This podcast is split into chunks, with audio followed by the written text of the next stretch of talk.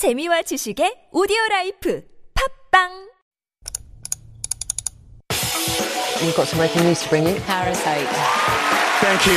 I, I will drink until next morning. Thank you. We are in the beginning of a mass extinction. 어린이 여러분, 청와대에 오신 걸 환영합니다. Those stories constantly remind us of our responsibility.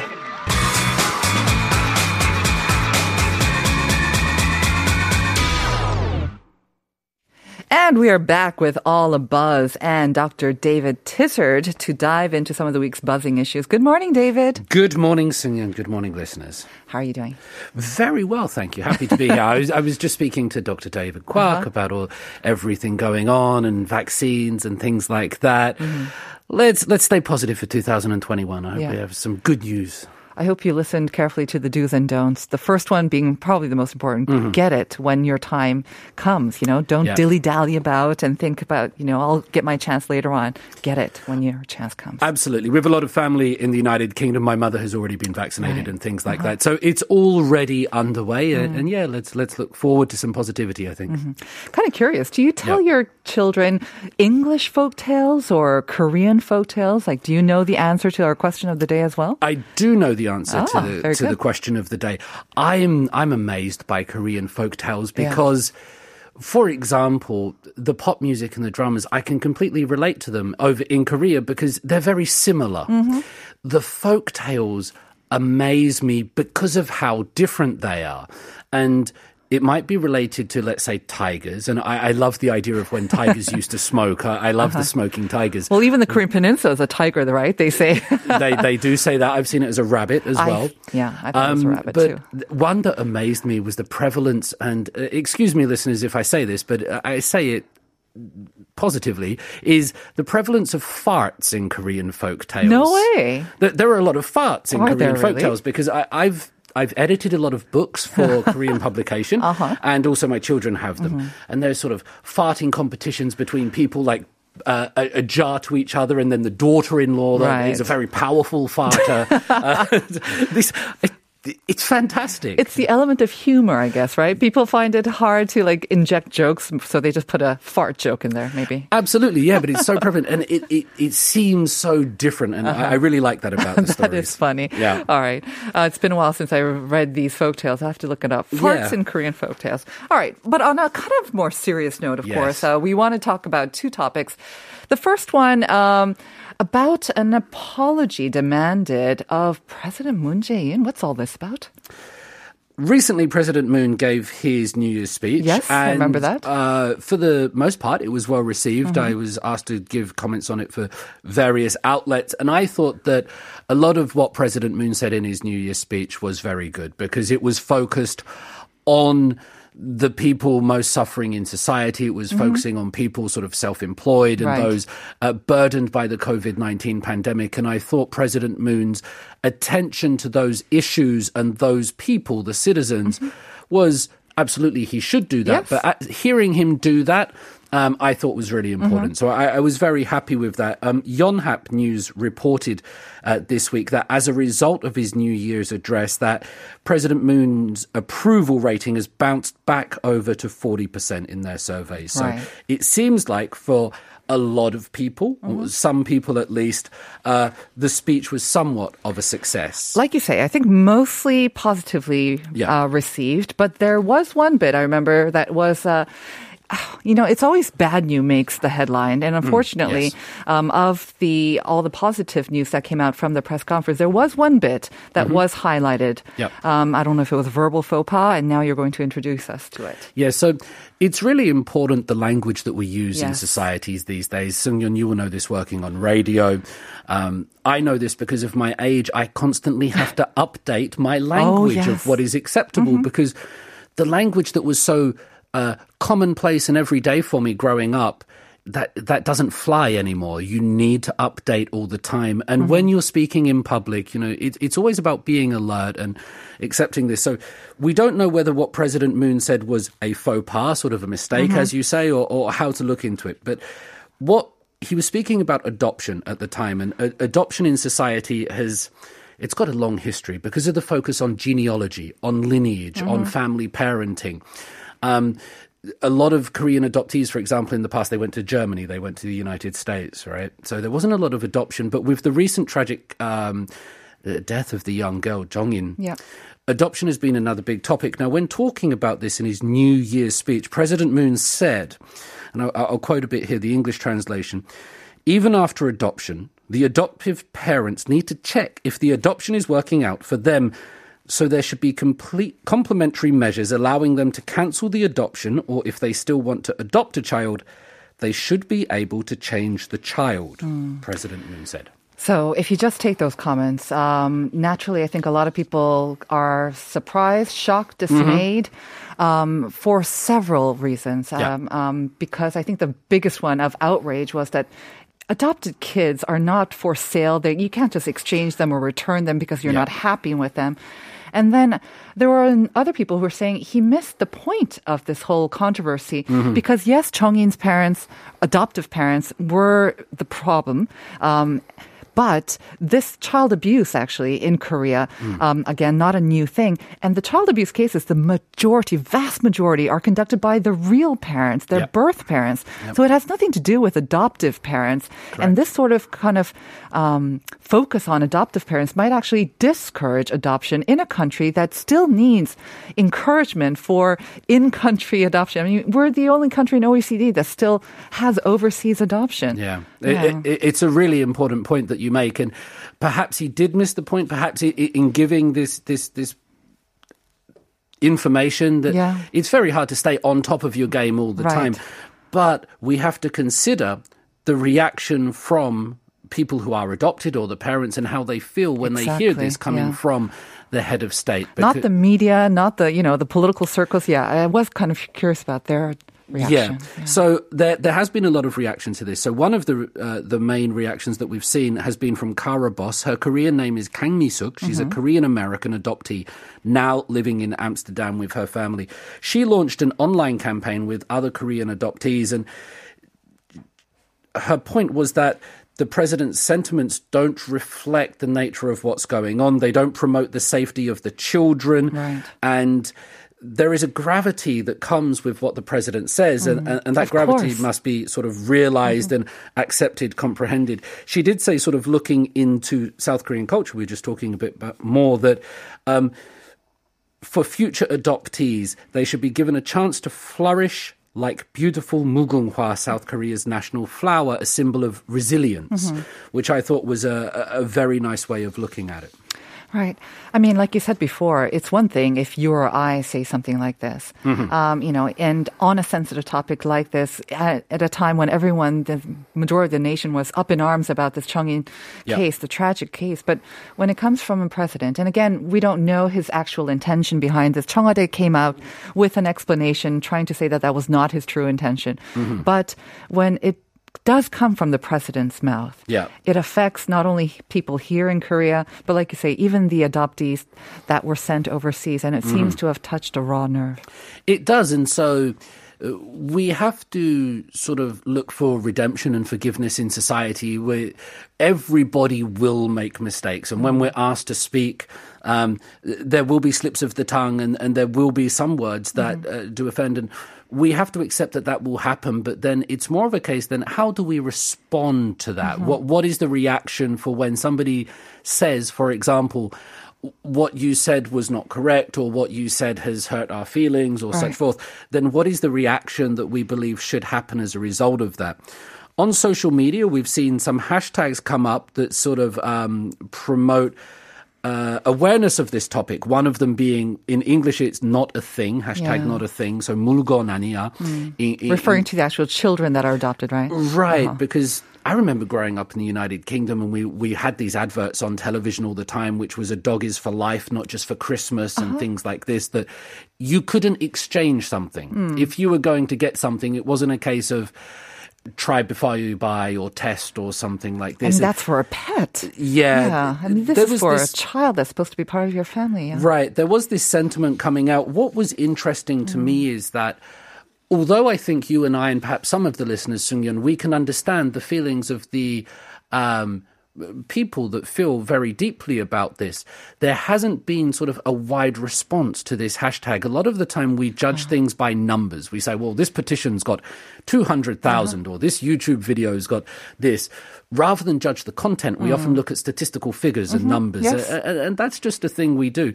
This hashtag, this movement, looking online and researching it, hasn't had a big sort of push or movement.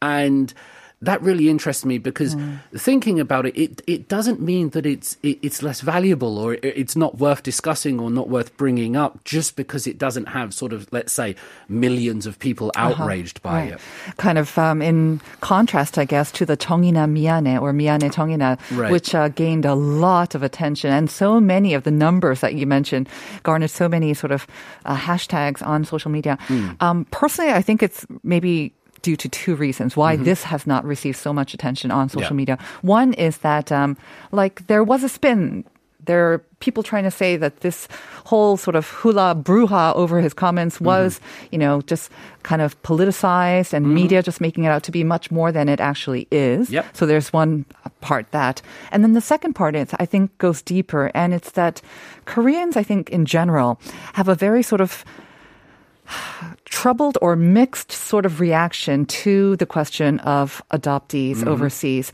Um, we feel bad at the same time, and and then there's almost an element of shame that they had to be sent overseas and that they weren't adopted here in Korea. So there's, I have even seen, um, even from our our Pyeongchang sort of candidacy when we had to we had an adoptee as our one of our presenter there was a little bit of resistance because mm-hmm. he is still American they said even though he was adopted. And then they mm-hmm. didn't want to highlight that fact that he wasn't an overseas adoptee. So there there is there element of a little bit of a shame and so Yep. maybe a reluctance to kind of bring that to the fore I, I completely agree with both of those, Sung Yes, this could have been politicized, and, and we've seen a lot of stories where the focus should be on, let's say, the content itself, but then political parties they use it for their Mm-hmm. Oh, own yes. advantage and they push. We've seen that again this week with the Justice Party and how that's going on. Right. Mm-hmm. That shouldn't be the case. That's politicians. Whatever side of the aisle they're on, that's them not doing their job and just seeking expediency. So there is a possibility that this has been politicized, although I would say that people such as Kang Mi-suk or the, the adoptees would not say that that's the case. Mm-hmm. Um, the, the, the history of family and lineage and culture, you can't erase that from Korean mm-hmm. society. Mm-hmm. Korea's, South Korea's had like a co- compressed modernity. It's been thrust into modernity in a very short period of time. And a lot of its underpinnings have been vastly disrupted, whether it's uh-huh. by um, imperialism from abroad, colonialism from Japan, or sort of military mm-hmm. authoritarian Right. leaders there. So there's been a big struggle. And one of the things it has to come to terms with is what is a family? Mm-hmm. What does it mean to have lineage or where we come from? So, yeah, very difficult subject. Hopefully, mm-hmm. This might be something that sort of proceeds or pushes the conversation on a little bit more. I think one other thing, just to touch on very quickly, that you didn't mention was that for the large part, President Moon hasn't done many press conferences or mm-hmm. speeches. He's been relatively sort of taken a back seat. There might be political reasons for that. It's been rather clever. But that might be one of the reasons that he's not used to sort of speaking comfortably, speaking in, in press conferences. I believe he's done five in four years, hmm. which is a big step down from, say, Kim Dae-jung or Nam hmm, Yu-hyun, hmm, who are up into their hundreds. So eh, it's difficult to speak these days. You always have to be on the ball, and there's always the chance that something might come out. All right. Well, we'll have to wrap up our first topic with that um, because we do have another very interesting topic on our second one. Mm-hmm. When you trap a tiger. when you trap a tiger, be very careful because you know what tigers are like. Yeah. When You Trap a Tiger is the name of a book. And this is a little bit more good news, I would suggest. But the American Library Association announced a couple of its most pre- prestigious awards for children's books this week. And on Monday, the Newbery Medal went to Tae Keller for her book, When You Trap a Tiger. The Newbery Medal is a big thing, isn't it? Yeah, it's- yeah, it- it's it- one it's- of the most sort of prestigious prizes for children's books. Yep. Um, tell us about T- Ted Keller, though. I have, I'm not that familiar with her actually. No, me neither. But doing some research, I Yep. found a lot of interviews with her and things like that. So um, she's a writer whose maternal grandmother is Korean. Uh-huh. Her mother, Nora Okja Keller, is Korean but then married a German, and Tae Keller herself married an American. So there's a lot of multiculturalism in the family. Tae Keller herself, she lived in Seoul until she was three, then they moved to Hawaii. And she, on her website, she says that she's grown up in Honolulu with kimchi and black rice and stories. And so the tiger that she refers to in her book, um, To Trap a Tiger, Right.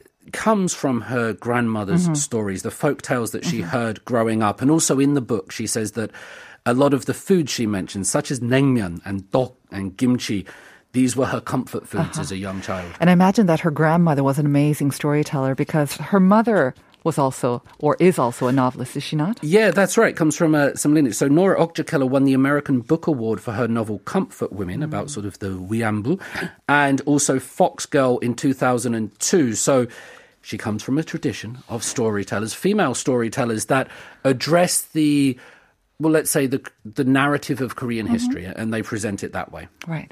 And Ted Keller, I mean, like we say, uh, definitely has gained a lot of attention here for this latest book, but it's not her first. And again, she has been sort of gaining a bit of attention, I guess, before she did write another children's book. Is it another children's book or for adults?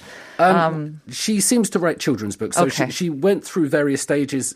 Sometimes I get a little bit confused between a children or a young adult's book. That's We've true. talked about Yeah, this yeah. uh, ourselves. But in 2018, she wrote The Science of Breakable Things. Oh. Uh, that was her first children's book. A quarter of the characters in that were Korean, just like her. Mm-hmm. Um, there's an award winning film about it now that's come out. Ah. It's about young girls of mixed blood looking for their voices. Mm-hmm. And when describing this, uh, doing some research, Keller said that she's always looking towards empathy, both mm. promoting it to readers who may not relate to the characters and extending it to those who do. So, mm-hmm. whether or not you're a young girl, whether or not you're a young Korean girl, ah. whatever it might be, it seems to be about creating empathy and building bridges uh, and suggesting to people that they're not alone. That seems to be the focus of her book. It does seem to be a common theme among these writers um, who come from immigrant backgrounds. They they do touch a lot upon their personal um, experiences, and they Yeah. find that as the base to reach out to maybe other readers like themselves, but also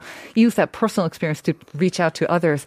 And this, when you trap a tiger, also features like a little girl character. That's the same central character aside from the uh, t- tiger. Yes, it does. A, a little character called Lily. And, and you say something very important there, Sung because at the moment, one of the big sort of, let's say, frameworks or ways that we view the world at the moment mm-hmm. seems to be identity. So society is always changing, but identity is at the forefront these days, it would seem. And, and perhaps that's why these books are becoming so successful because it focuses on identity. In Tae Keller's book, Lily, the young girl, she moves in with her sick grandmother. And this magical tiger out of the, the, the Korean folktales arrives. And there's a story that must be unfolded. I- I'm going to try not to give too many spoilers here, but Lily has to confront this tiger. And we know that in Korean folktales, tigers don't always keep their words in promises, that there have been some Sneaky animals, are they? yeah, Sneaky Tigers, right? That would that sounds like an indie band name, doesn't it? The Sneaky Tigers. Um, so she has to confront these th- this tiger, but it's also about confronting the past. It's mm. about confronting the idea of memory. And so, in one of her interviews, Tae Keller said. Some stories are too dangerous to tell. Sometimes they make people feel bad and act bad. Some of those stories make me feel sad and small. But it mm. seems to be about confronting those stories and then bringing them out and using that as a way to overcome, to replenish, to reheal, to reinvigorate, and to to move forward. But it, it's, it's about confronting those stories, it would seem. Sounds fascinating. And you and I have had sort of off broadcast discussions about young adult books and children's books. Mm. This is another one I think that has lessons for all of us and just entertaining as well. Completely so, as agree. always, thank you very much, David. By the way, listeners, the answer to the question of the day was indeed uh, persimmon, 곶감 9350 got it right as well. 어릴 적 외할머니께서 감을 따서 곶감으로 만들어 주셨는데 그때 그 곶감이 참 맛있었어요. 오늘은 달콤한 곶감을 사봐야겠습니다. Thank you all. We're going to send you off with 이날 cheese. Yes, 호랑이 뒷다리. And that's also based on a Korean folklore about a tiger and a turtle. Snow is really coming down hard. So stay safe out there and we will see you at 9 tomorrow for more Life Abroad.